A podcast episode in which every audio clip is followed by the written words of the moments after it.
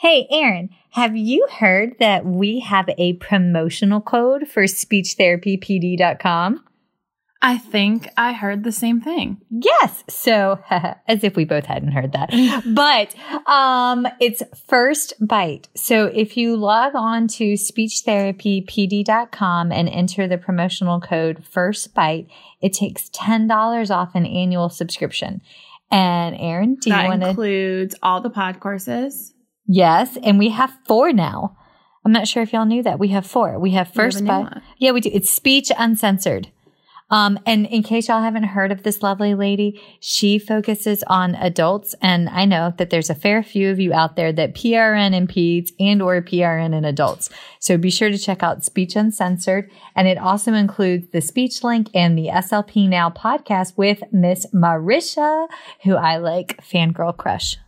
She's awesome. okay. All right. So promo code is First bite. whoop whoop, and don't let it autocorrect you to B Y T E because it does. It did that to me a couple times. So there it is. Woohoo! Hi, it's Erin. I'm your regular co host of First Bite. First of all, I want to thank y'all so much for tuning in and listening to First Bite. We've been incredibly encouraged and excited by the feedback we've received and are looking forward to the future. In the meantime, if you've been enjoying First Bite, please take a moment, maybe pause your device to subscribe, leave a review on iTunes, Stitcher, or wherever you're listening. This podcast started out as a small idea to bring convenient, tangible resources to SLPs and other professionals, and we value your feedback more than anything. Leaving those reviews truly helps us out. Enjoy the episode and thanks for listening.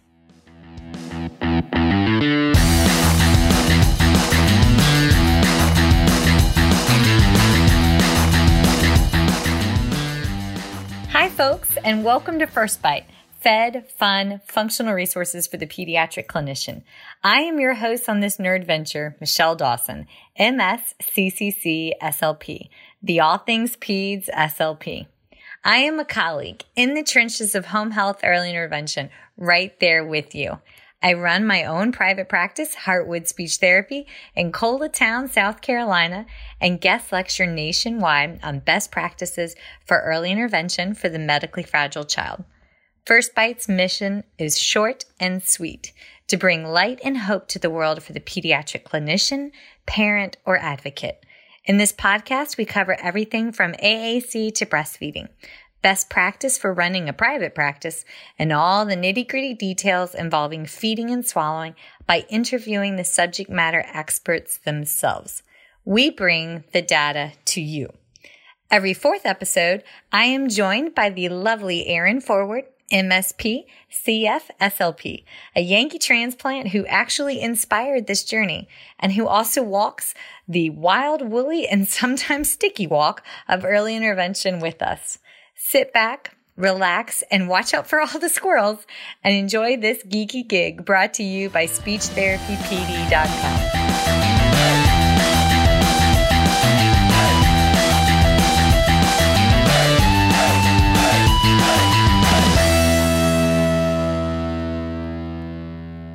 So tonight's guest is my fabulous partner in SLP crimes, Erin Forward, MSP CCC SLP, and we are covering IDDSI. I definitely heard someone thinking, what the heck is IDDSI? So IDDSI stands for the International Dysphagia Diet Standardization Initiative. And please note, standardization is in the British English form and not the American English form when you go to Google the spelling. And so for those of us out there that have the gray hairs, think of it as basically the new and improved national dysphagia diet that came about, came out, think 2002 by the, um, uh, was it the Diabetic Association? No. Oh, yeah. No, no, no, no. National Dysphagia Diet. That was 2002. There's too many twos, folks. Just saying. Okay. So long story short, today proves to be interesting as I'm kind of feeling like a fish out of water. This was supposed to take effect, the IDDSI change, on May 1st, 2019. And here we are on August 6th. And I'm honestly just really getting to know it. And I caught a post this morning on the SIG 13 forum. Um, for those of you that don't know it, it's a special interest group 13. It's specifically designed for dysphagia um, across the lifespan. Uh, and the post was about another person just now asking about what is IDDSI. So I know I'm not the only one out there that feels a bit out of date and we're plan- trying to play catch up. And then I have another added layer. In my immediate area, the major health systems are still working on implementing this behemoth of a project. And there's a trickle down impact that if the documentation from a modified barium swallow study indicates goals within the national dysphagia diet standards, then on my end, I have to switch it over to the IDDSI guidelines in order to put it in my eval and my plan of care and actually put it into my current evidence based practice. Well, then personally on my end, I have to do a lot more legwork to understand in detail what consistency was evaluated on the modified and or the FEES because we do we have started doing FEES locally. Oh, I was mm-hmm. excited about that. So that's what today's episode is. It's the legwork to make for a smooth transition from NDD to IDDSI. So, hi, that's a lot. Erin, how are you doing? Anything exciting happen in your world lately? um, well, I think this is the first podcast that I can officially say I have my C's. Woohoo, baby! Yes. So that's a relief. You you survived it. You made it your first year. I made it my first year. Yes. There's yeah, August in South Carolina though is no joke. No, dude, this this humidity is like completely for the birds. Like it's hell, the birds won't even want to fly And it's the first time I've lived on the first floor. Uh-huh. And that equates to a lot of bugs. Uh-huh. It does. We caught we um I'm not sure if y'all saw it or not, but um I managed to kill a palmetto bug with my bare hands that flew in. I think it was Friday night. Was it Friday night or Saturday night? Yes. It was it was, it was quite delightful. And you, a palmetto bug is a flying cockroach for those of you who haven't had the pleasure of coming in contact with one. Um it's I think our state bug and it's about um five inches long um, four inches long. I don't know. It's like as big as my hand. And I squashed that sucker with a paper towel. So that's my new and exciting news. Um, you had your tiny one in your bathroom. You killed it with a shoe, didn't you? I usually kill them with a Birkenstock. and on that note, we're going to talk about what we're eating today. Yay! Oh my gosh, that's disgusting. Okay. All right. There's somebody out there that has also heard of the palmetto state bug and they're like, yeah, that's um, no, totally. All right. So where would it fall on the IDDSI framework? Um, soft and bite sized or minced and moist? I'll behave. All right. So Erin, what is IDDSI and where can I go to learn more about it? Okay, so as you said, um, is the International Dysphagia Diet Standardization Initiative. Mm-hmm. Quite a mouthful.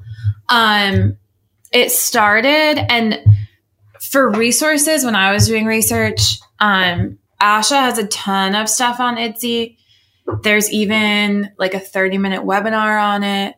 They have their own links and then links to the IDDSI website, which just go to the IDDSI website um, they have a ton of resources for professionals talking about their testing methods, why they did it, all the research. And then they also have a resource page that has like really, really helpful handouts for literally everything, every consistency, peds, adults, every, um, and it's two separate charts. Like they have one just for mm-hmm. pediatrics, mm-hmm and then one separate one for geriatrics. So, yes. And I know that there's a few of y'all out there that listen that treat both. Mm-hmm. So that would be helpful to delineate the two. Yes. But um, it started, ASHA has like a history of IDDSI.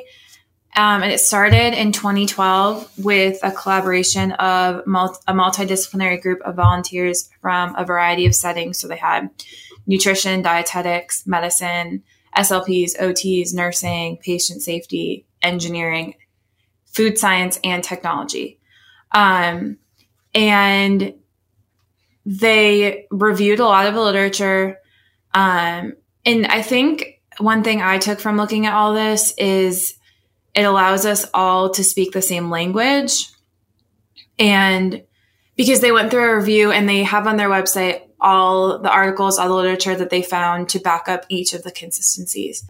They even went into what they called the choking literature, where they the hot dogs. About, yeah, hot dogs, bread. That's a big one they talk about, and they kind of give reasons why things are certain consistencies, why things are certain levels based on all this research that they did.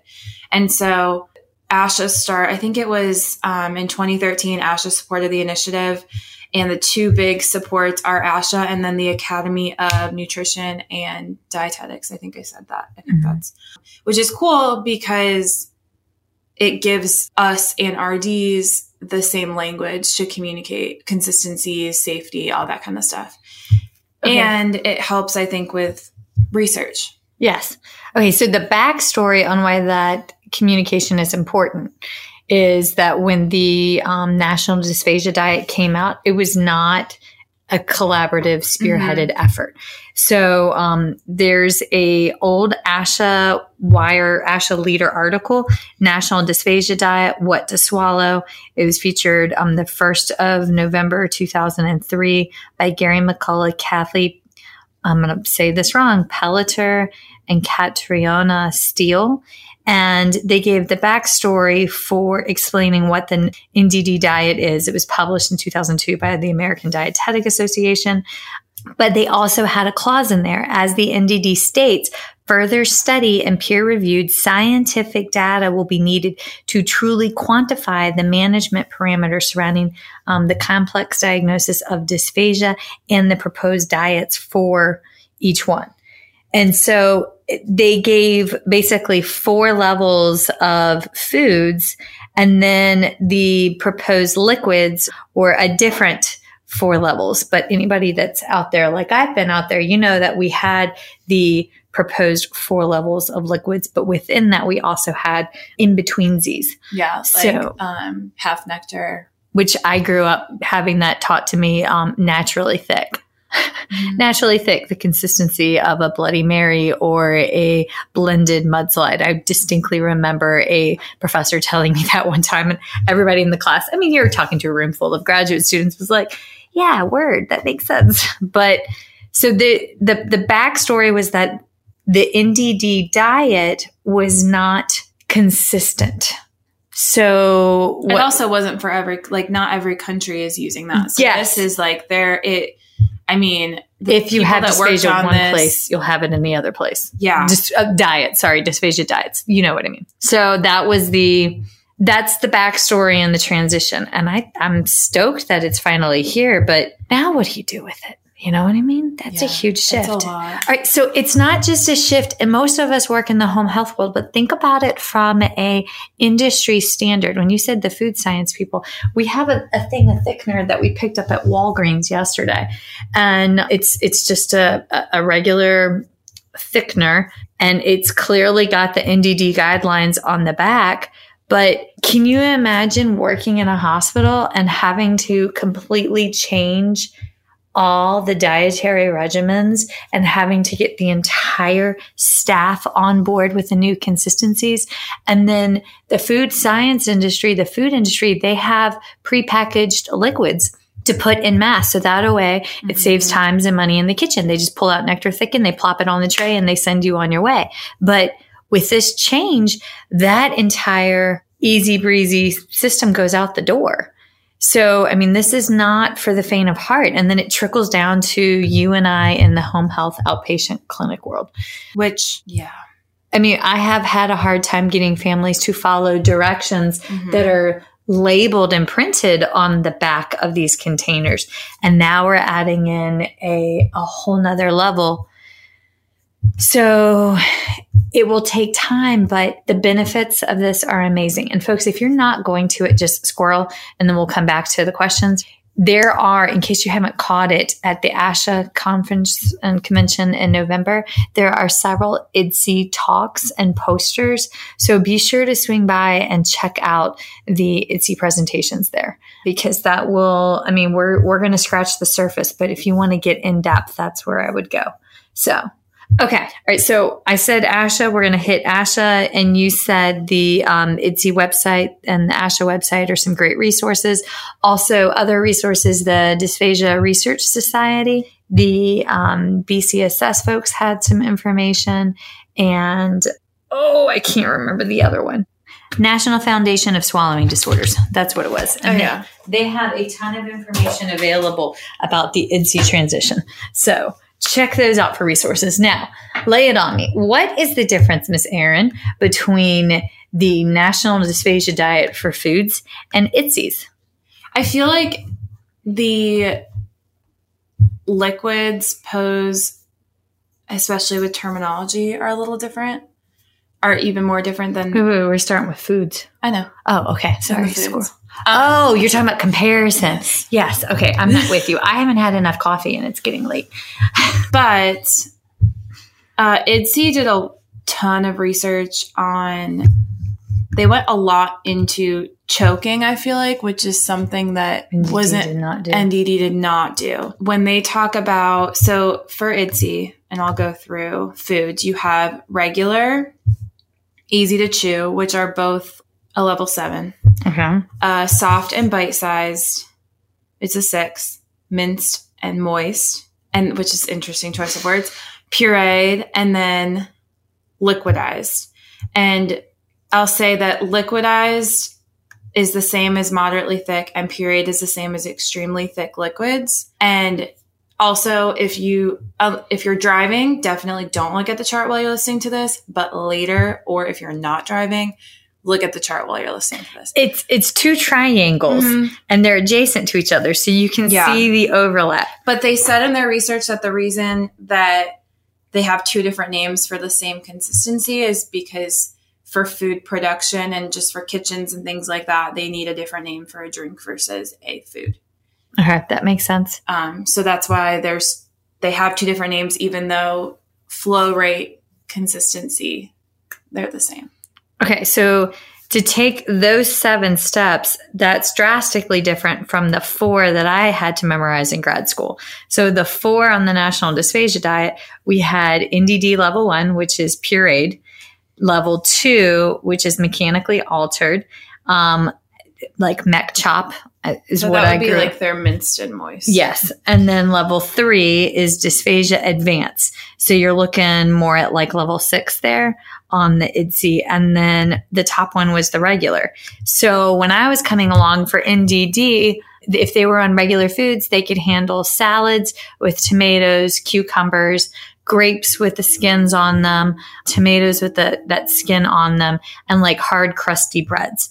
And then it went down from there. But it was just four layers. But the problem that I always saw was that between level two and level three, and I'm sure everybody out there has also seen this, the mechanically altered and the dysphagia advanced, sometimes they looked the same. And so if you had a patient that need slight changes, I mean, it may, they may have unfortunately been put on like a way lower diet, but those were, those were the four. And I didn't even always see those four.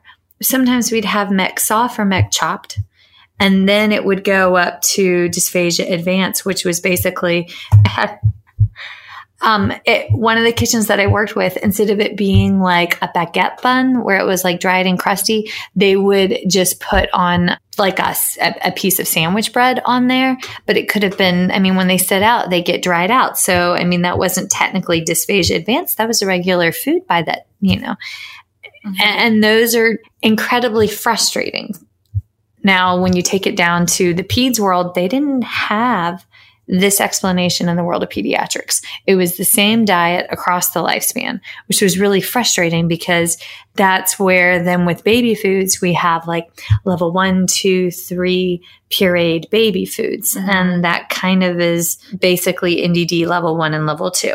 But IDDSI planned for that. Yes. And they go into like they have on the resources charts for peds and charts for adults and they look into those differences because kids are smaller and don't have the same skill set that adults have Yes. and different etiologies. different etiologies. have teeth, don't have teeth. Well, some of our adults may not have teeth, but I mean, our tiny humans, for the most part, are like working on the growing of them instead of the losing of them. Mm-hmm. Yeah. So they go into the first solid would be the moderately or um, liquid liquidized, and that can be drunk from a cup or eaten with a spoon, which is why it's it has the same flow rate, but it's As the liquid uh, Mhm. is considered a food. Okay. Mhm.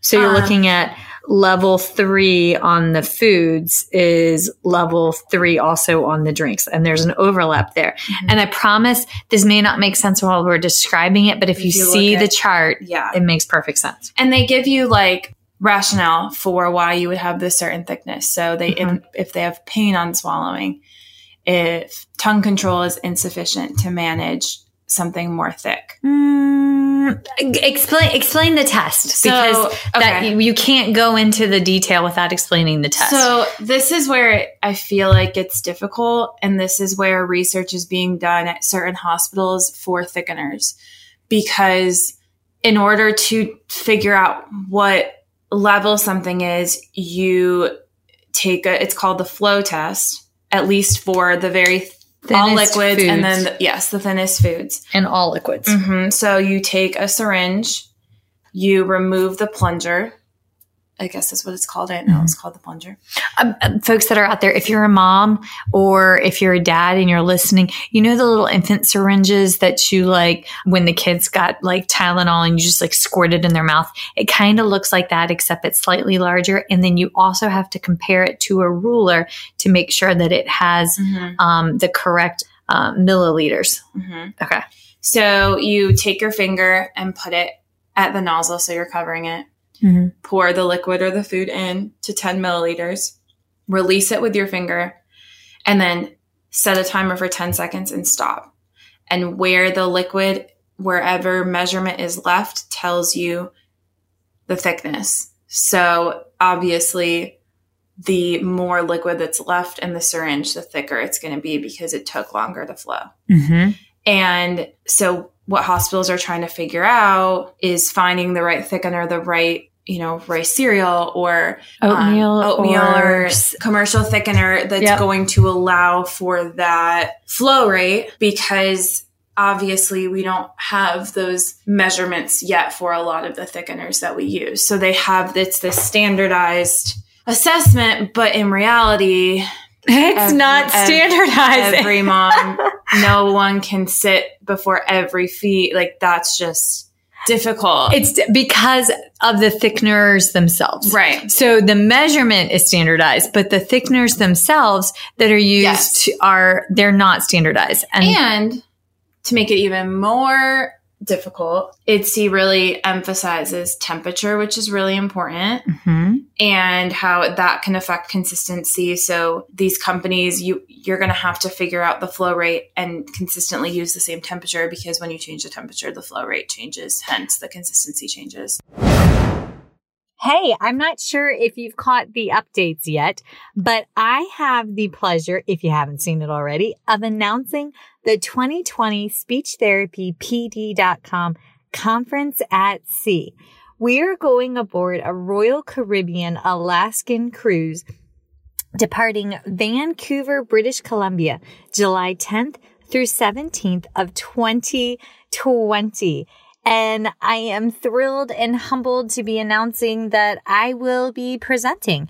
I have a, a three hour course, a two hour course, a one hour course, and I'm co-presenting another three hour course. And my co-presentation will be with the one and only Lee Ann Porter of Speech Uncensored, which is Speech Therapy PD's newest adult pod course podcast that just added to our lineup. And Marisha McGordy, the guru behind SLP Now, will also be there. And if you register before September 30th, then you get a free six month subscription to SLP now. So again, make sure that you register before September 30th of 2019 for the Speech Therapy PD conference at sea, um, which is July 10th through 17th of 2020. And I cannot wait to see y'all aboard a ship where we're going to see real life bears and like, hopefully we'll get to see Northern Lights. So whoop, whoop, see you at sea. Bye.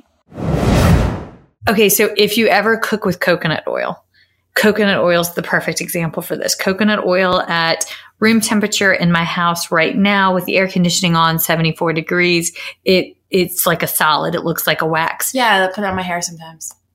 Wait, you put coconut oil Yeah, on it's your, really good for your hair. are you serious? Tip of the day. Tip of the day. Wait, okay. You have to sidebar that one later because does it help with split ends? Helps with split ends. It also helps if your scalp's dry. Interesting, fascinating. Okay, all right. So coconut oil, Maybe Good try that hair. with bear. Yeah, I'll try that for bear. Yes, poor little boobaloo. Um, okay, so squirrel. All right, so but when I have coconut oil in my pantry, my pantry gets full sun, and so when it's in the pantry and the hot sun beats on the side, it thins out into like a liquid. So that's and you know for our kiddos that are on the ketogenic diet, that's important because if they're on a ketogenic diet and they require a thickened liquid, if the coconut oil gets thin, then it goes from possibly a mildly thick to a thin, which would be a level two to level one. And I know that I jumped into the drinks, but like, Yeah. that's a This is just the- problem. yeah. That's our examples. Yes. So, So um, that's the the test. This that's where they came up with all of this. mhm. And they talk about level three moderately thick. An example of that would be like infant first food. So like runny rice cereal, runny pureed fruit, Mhm. um, some different sauces and gravies that you could like technically drink through a cup, which would probably be breast milk and um, oatmeal cereal. yeah. because that's Yeah. that's I know I mean, that's what I did. I mean, I would save Mhm. my liquid gold, and also August is breastfeeding month. But remember, fed is fed is fed is fed, whether it be through an NG orally, Mhm. orally J, GJ, or J tube or TPN. So Yes. there's that. then we go into our puree, Mhm. which we're all pretty used to. Can't be sucked through a straw. Does not require chewing. Um, so like a level two or level three pureed infant food. So it's a mhm. little bit thicker than I, I guess we're moving Puree in. and suitable for infants is what they use as an example of Okay. thick cereal. And for that, they use a spoon tilt test. Oh, what? So you take a spoon, put it in the spoon, and it when you tilt the spoon, At like It- what angle? Like a like like a forty five degree angle? you tilt it. To Yeah, like that's a, a f- ni- like you start with a forty-five, tilt it to all the way to a ninety, kind of let it Okay. fall off. They say it holds shape on the spoon, not firm and sticky, and little food is left on the spoon. So, peanut butter, it would not be that because it's sticky and it stays on the spoon and all that. So, when your families are like, oh, we tried peanut butter, and you're like, mm, that's to have a lot of oral residue. That's why it's stuck on the surface of of, your tongue. my families have been like, oh, but, but they love peanut butter. It's smooth. And you're like, ah. Ah. so I'm thinking like a yogurt. Some of like our infant yogurts. Yes, would- more like a Greek yogurt. Yes, Like, you- yes. that would be. Okay, that would be as long as they don't have like a dairy Yes. allergy. But that would be like the pureed level four that also coincides with the extremely thick level four. Okay. Okay. Um, then we get the minced and moist. Really hate the word moist, but we'll go with it. It can be eaten with a fork or spoon. Can be scooped and shaped, like into a ball shape on a plate, like you know, in the. Um, Sounds like avocados. yeah, Like not a too ripe avocado, but you can like Yeah. slice it up and then you can mold it Mhm. and or like a delicious guacamole. yeah. Yeah, Mhm. because it looks like a little ball. Yep. Yep. And they the small lumps visible within the food, but they spe- specify for pediatric they're equal to or less than two millimeters, and with adults they're equal to or less than four millimeters width, and no longer than for pediatric no longer than eight millimeters, adults no longer than fifteen millimeters. So they Totally sounds like avocados. That's that's Mhm. one of my favorite. Or like a boiled Yeah. potato. How southern am I? Like avocados and like boiled sweet potatoes Mhm. or something like that. Okay. and they use in order to test this they you can use a fork to look at to measure the the um, little pieces because I guess it, you want it to fit inside those The- prongs of a fork. The tines, I think that's what they're called. Oh. Tines. Tines, yes. Sorry. Um, I may not know much about IDDSI, but I can tell you about forks. and then you want with the spoon test, you want it to hold its shape on the spoon, fall off fairly easily. It shouldn't be firm or sticky because you don't need it to be sticking to their mouth. no, no, that's too much of a choking risk. Mhm. Okay. Then we get to soft and bite sized, and they specify again for pediatric, no bigger than eight millimeter pieces, and for adults, no bigger than 1.5 centimeter pieces, which I know y'all aren't going to be going like measuring with a ruler, but they just we are bagless therapists here in the first bite world. So, like, I think it, I mean, examples they use are, let's see, they talk about like cooked tender meat. You can use like soft fish that you can break into small pieces. And then like mashed fruit.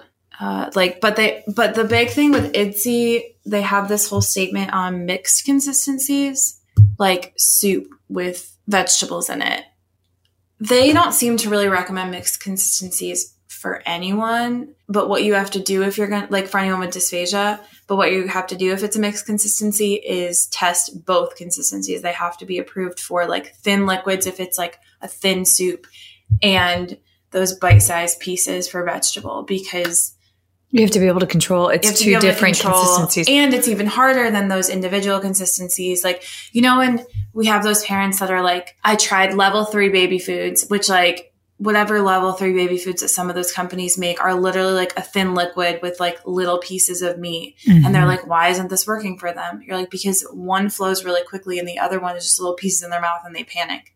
And So- they, they have premature spillage, aspirate on the thin liquid, Mhm. and then hold the.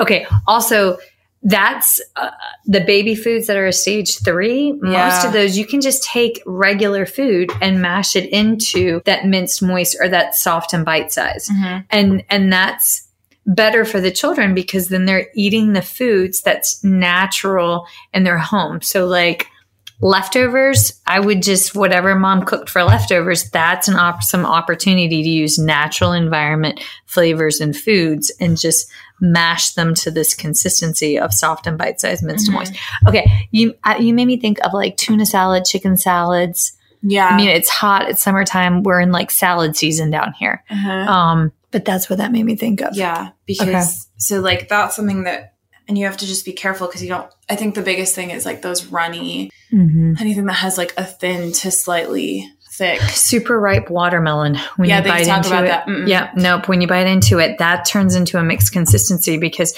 you've got the watermelon pulp on one hand and then the juices explode on the other. Mm-hmm. So that's that's not So that's easy for some- them to control. Mm-hmm. And then Mhm. level seven has two levels. So easy to chew, normal everyday foods that are soft and tender. They can be a range of sizes, but you don't want anything that's like hard, tough, chewy, stringy, crunchy, husks, bones. I'll basically like this is your their swallows pretty like oral motor skills are like decent. We're working on a regular diet. They're almost there. they're almost there. Almost there. yeah. So like do they give examples of like my first thought is like the teething biscuits um which crack But me up. that's they call that a transitional food. Okay, so that would all right. So that's not that's a whole yeah. See like trans yeah. transitional foods. well, I guess all of them. Yeah. All right. So when you're looking at the triangle on the side, on the left side of the triangle is like, what is that? A parallelogram? Oh my gosh, geometry, dude. I think it's a parallelogram. We're going to go with it because it sounds cool. I think I know my shape. It looks like a squash rectangle and it says transitional foods. And I always get back to the yogurt puffs. Those aren't like a real food. Those are like an astronaut ice cream explosion in your mouth. Before you stick a yogurt puff in a kid's mouth, put one in your mouth and see what that feels like Mm-hmm. because a lot of times they'll get stuck on your teeth and it melts, but it goes through so many different stages. And sometimes it kind of starts at regular and then goes down. So that would be word of the wise. Yeah. But they want like in this a pressure from a spoon held on its side can be used to cut it. So think about that. Like if For it's the level two, level seven, easy to chew. Mhm. like you want to be, you don't want like those tough vegetables. Um, Okay, like broccoli that hasn't been steamed you're all not gonna give a person steak when they're on this. Yeah, I, I don't have too many tiny humans that are throwing down the steaks. Yes. And bread that can be broken apart into smaller pieces with the side of a fork. They're very careful about bread because a lot of the research shows that bread, It's people will think it's like a, yeah, people don't think it needs to be in like a regular. People in the past have, I think, used bread as like a more of a soft, Mhm. you know, like, so I think they're based on the choking literature, bread, you be cautious with bread. Okay. So back in the day with the NDD diet, when we had the advanced or the MEC, if they were on the dysphagia advanced and it was like, uh, we would, I would often see at the hospital that I worked with, it'd be a slice of bread with like a cut up Salisbury steak on it or a chicken fried steak. And then um, with a slurry or a gravy over top, but it was already cut. But that bread, even though it was the base, my mouth is salivating. Can you tell I'm old school country? I'm like, mm, chicken fried steak with gravy. But like that would be difficult then. And I expressed concern. However, we're talking, Michelle, 10 plus years Yeah. ago when I was a CF and And then you have to think about the gravy and what consistency that is, is. Yeah. But yeah, you know, so that's a whole other thing. yeah. Regular is just regular. There's no restraint restrictions. They Go to town. are they're good to go. Their dentures are working fine. Tiny humans' Things, teeth are coming teeth in. are in. We're just on the up and up. And then they talk about transitional foods. Start with one texture and change into another texture. Specifically, when moisture is applied or a temperature change. Um, so our teething biscuits. Mhm, biting not required, minimal chewing required. Mhm. um, maybe used for developmental teaching or rehab of chewing skills. And yeah, so that's kind of ice cream, ice chips, um, some biscuits, some potato crisps, as they say, because it's British. What's a potato crisp? Chips, but they call them crisps because chips Oh. are um, French fries. Okay. Prawn crisps specifically. They use this I'm sorry. I'm happy if I can get a kid on my caseload to eat a banana, a prawn Just throw crisp. some prawn crisps. Yeah, that's that's um just But like I just what we yeah. use, like what they you see speech therapists use about like veggie sticks, yes rice puffs, puffs, man. Those kids, some of my kids love some puffs. Oh, And they also give you choking risks. So, like, they have a whole thing about foods that pose choking risks, which is probably a good resource to give to some of your parents when they tell you that the grandparents fed them a hot dog and were not on a regular diet, and just to give them. uh huh. I, we had that happen in our household. My kid sister specifically told Poppy, "Don't give my um, youngest um, peanuts." He was 3 He choked on a peanut, and Poppy whacked him on the back as I came running the other room because I could hear him fussing. And um, there's a reason that Goose and Bear at six and four still are not allowed to have nuts. I'm nuts, but they're not eating. I can't not see Yeah. my nephew going through that. So yes, please educate the grandparents. Yes. and there's a lot of a lot of resources on all that, which I think is really good because we get ourselves sometimes into a what consistency is this? And the IDDSI really digs deep and it kind of they thought of everything. That's amazing. So that and and what I want people to know, like they a- someone in their frequently asked questions was like, my facility uses, th- you know, if you're used to like the nectar honey, if you're used to only having three different levels of liquids, that's still okay. You just have to standardize it to the flow rate. So you could only you could use like a zero, a three, and a four. You don't need to use the two. You don't need to use the moderately thick Okay. or the mildly thick. So it, it's not like you're having to jump to using all these different All consistencies, seven but you have to speak the same language. Okay.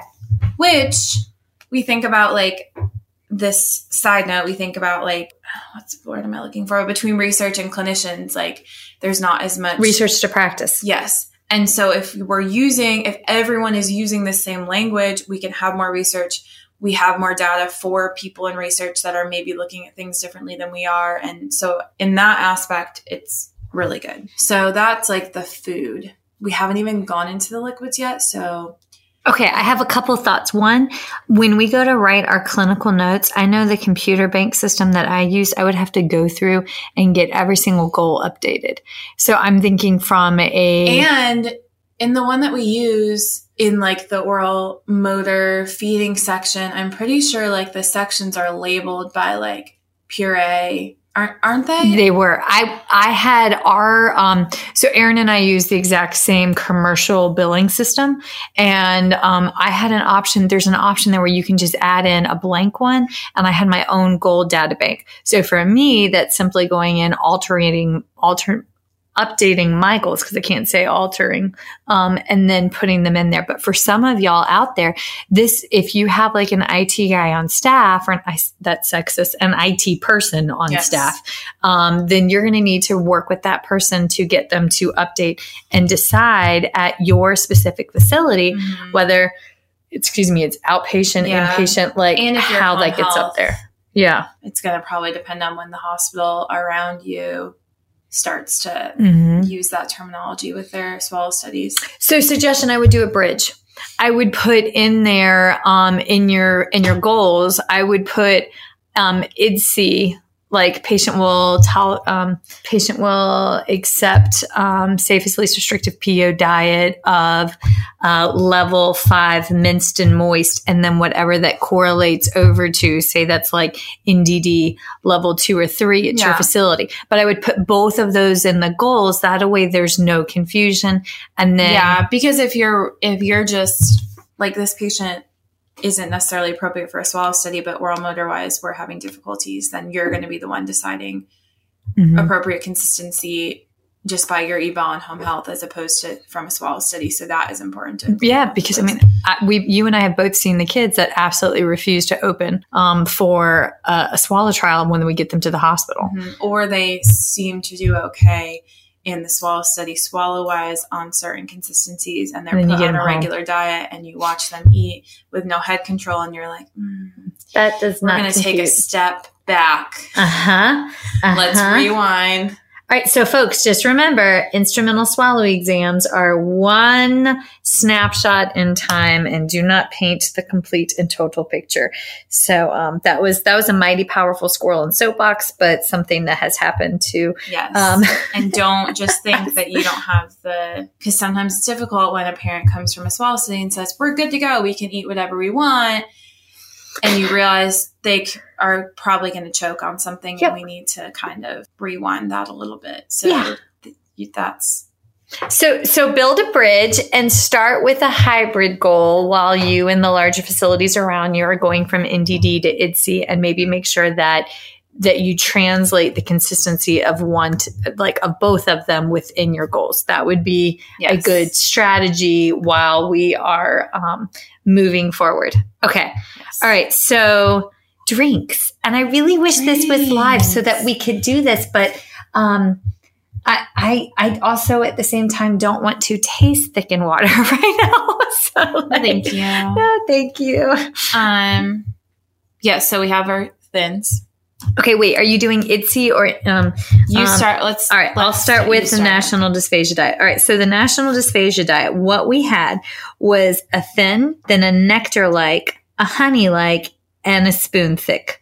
All right. So what I grew up with was a total misconception that nectar like made foods taste like nectar, which I was always confused. What does nectar taste like? Honey like, we were adding sugar. I distinctly remember some families saying that um, the baby already had the sugars, therefore they didn't need to add sugar because the baby had like type 1 juvenile diabetes. I'm like, no, no, no, no, no, no, no, no. This is not like causing exacerbation of blood sugars.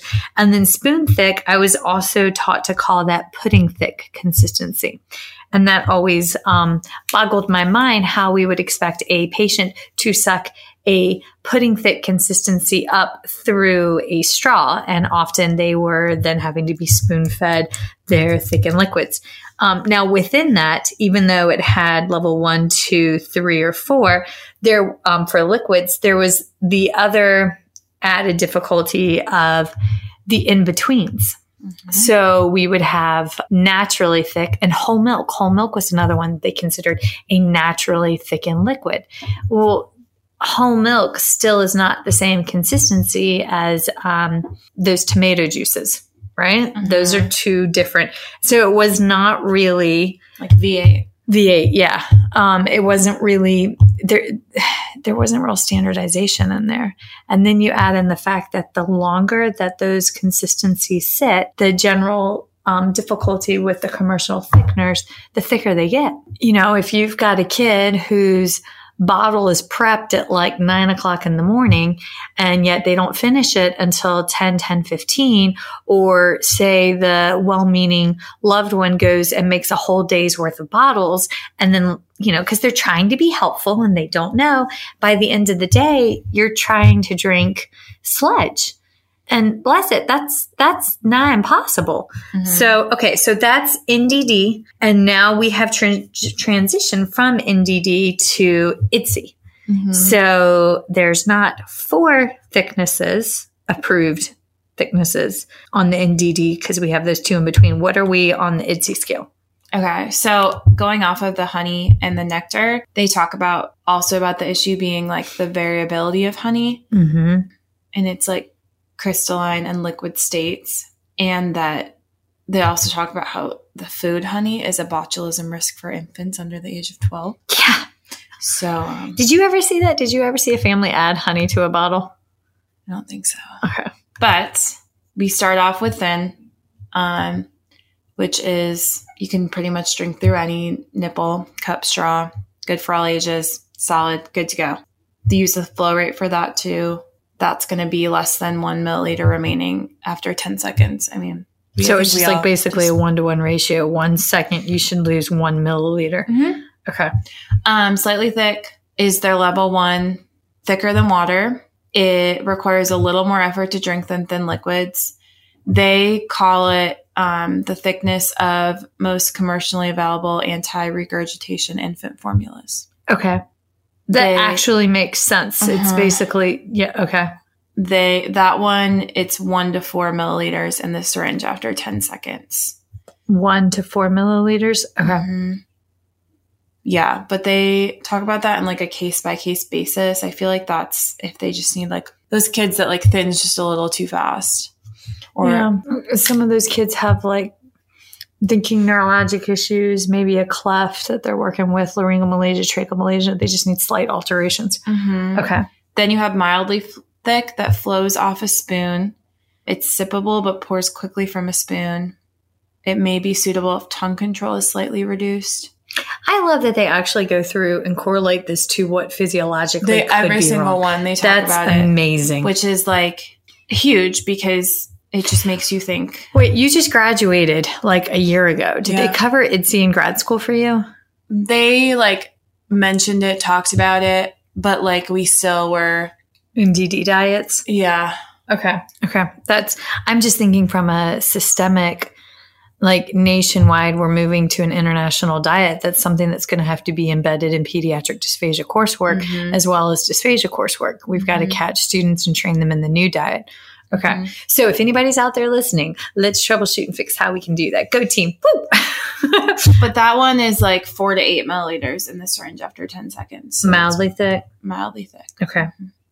And I think like I think the frustrating part is you're like, why can't you just tell me which one would be nectar and which one would be honey? And IDDSI is like, we can't because there wasn't as much standardization. You know, like we we're not gonna sit there and say mildly thick is nectar because or moderately thick is nectar, whatever, because we don't I mean, this label right here says for the honey thick, and I know this is the extremely thick on the IDDSI, but I'm sorry, the pudding like thickness on the back of this one, which is, you know, Yeah. the thickest liquid, it says you could use three scoops or four scoops. So there was variability. Mhm. Which is why I think like the hospitals around us, one of the hospitals that you and I both know a bit about is working to set up their own. They can, they're not just going to go and say, okay, well we use this to thicken nectar. Let's just call that moderately thick. Like they're going through all the standardization to see Mhm. what they need to use for that. And then And we thank you, friends. yes, we do. Yeah. And then you go into the moderately thick, which um, can be drunk from a cup. It can be eaten with From a spoon. spoon. because it's the same as level three liquidized pureed foods on Yep, the, on the food scale. runny cereal, runny pureed fruit. So like, I don't even. I think it would probably even be thinner than like a thick smoothie. I don't know, hmm but And then the last one's the extremely thick, which is like a thicker Mhm. pureed food, which would be like a level two or level three baby food. Okay. I am. All right. What's the flow rate before I have a question? What's the flow rate on the extremely thick? How much would be left? And extremely thick. Extremely thick. You don't use. you can't actually, yeah, It's you so can't get it through. thick, Yeah. Yeah, that's what I was thinking. So that's when you use the spoon because the extremely thick.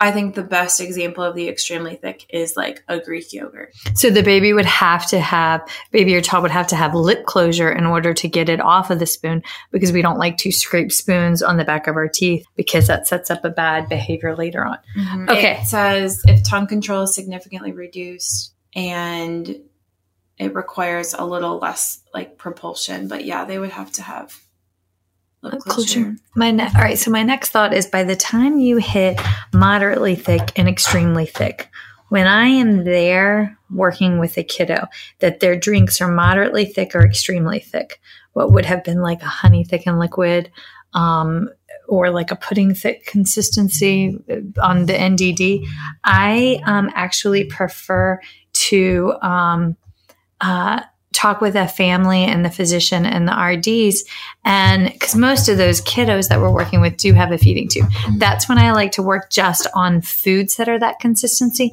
because I worry about if we have to add that much thickener in, that the child's going to have severe constipation because these thickening agents do have the side effect of um, causing constipation. Yeah. Um, Well, this is. I mean, I know the syringe te- or the test is kind of frustrating, but this is cool because it gives us a measure. I remember, like when I would do swallow studies, um, my supervisor a lot of times would recommend using like applesauce or baby food to thicken things, and this gives Mhm. you a measurement to actually measure that out for the consistency, as opposed to only allowing it to be that exact measurement with a thickener. Like this, you can use a food to you do can it. use a food and as opposed to- And, I mean, it, it's a little frustrating to have to use that, but I mean, that's what we got to do sometimes. But it, I like that it gives you that measure, so you can like use food and And that could actually add calories and help a child meet their metabolic Mhm. caloric levels. they talk So do that with an RD. yes, But- they talk about like someone asked, "Can I use water to thin out something?" And they were like, "There's other options." So there's their response to it was like, "There are other options to either thin out or thicken." that have actual calories, but that's when you can talk to the RD, and that's why them understanding this language is so important because you can talk to them about the consistency that you want it, they'll understand, and then they can start to have that mindset of the foods that create certain consistencies that give certain nutrition, and that can build that bridge, I think, more so. That's bloody brilliant. Like, I think that's cool. Like, they know that to- forces interprofessional practice. That forces collaboration. yeah. Oh, I love that. Because otherwise, we were like completely speaking two different languages. It's like, I need it to be this consistency, and they're like, I need them to get this many calories. And it's like, how can we work together to figure that out? And this is kind of what it is, which is going to be a learning curve, a huge learning curve. But Um, yeah, it is, but at the same time, it's it's the right thing to do. mm-hmm, Right isn't always easy. Often it's not, but it still needs to be done. mm-hmm. Oh my stars. Okay. All right. So um all right, there was one other thing that we want I wanted to ask you about. We talked about um temperature, making it thinner Mhm. or if it's cooler. So like if they like a warm bottle or um say they're at a daycare and the daycare warms their food up, that could thin it. So there's that variable that needs to be accounted for and considered. Um, do they talk anything about, and you and I have joked about this, about food lubricant? Um, do they have any guidelines on that? Because, that would probably be what they would consider like a mixed consistency. okay, So you'd they'd have to be appropriate for the the consistency we- of the what food. we call food we're using food lubricant as an example for like dips hummus, that, ketchup, you know? mayonnaise. Um, if you're in the South, Duke's mayonnaise. it's the only real mayonnaise out there. Sorry to all you craft friends and fans, but my, I think they would probably. they'd have to be cleared And then it's that. confusing because, like, you think about like gravy, like those. My brother would always get like a turkey sandwich with like open faced turkey sandwich with Mhm. gravy, and then the gravy like softens the bread. Mhm. But like Salisbury steak over a slice of bread. Yeah, Same so concept, tinier version. They have to be. It sounds like they have to be appropriate for every possible consistency that that food could turn into. Hence the transitional foods parallelogram adjacent to the triangle. Yes. Dun dun dun. I hope to God that's a parallelogram. If that's not a parallelogram, it's up there with me not think it's a knowing. parallelogram. Okay. I'm pretty sure a parallelogram, or maybe I'm thinking of a trapezoid. All right. Well, we need to find out what that shape is, but it's on the in side. like freshman year of. Geography or geometry? Wow.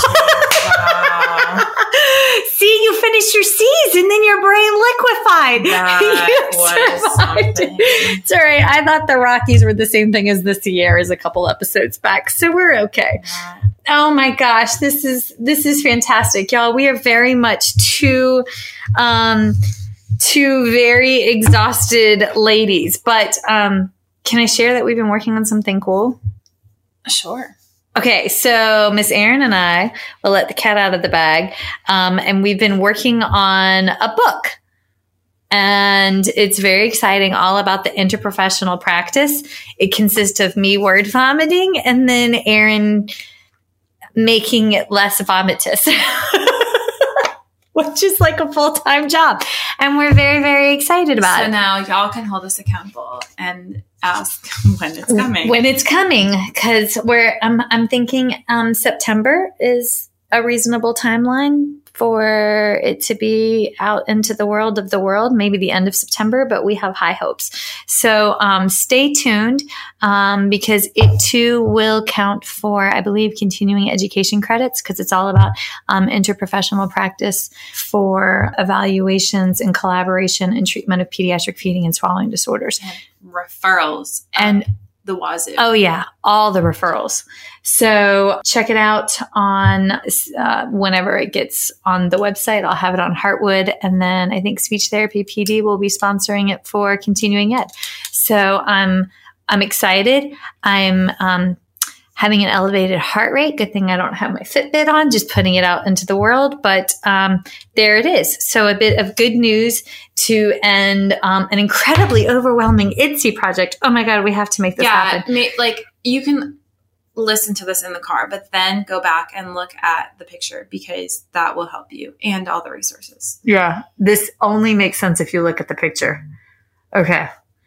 All right, perfect. All right, well, that's it. I feel like we're going to have at least one question that we're going to have to answer. Um, and if we can't answer it, we will be sure to send you to the people that do answer it. So, um, on that note, hold tight, friends.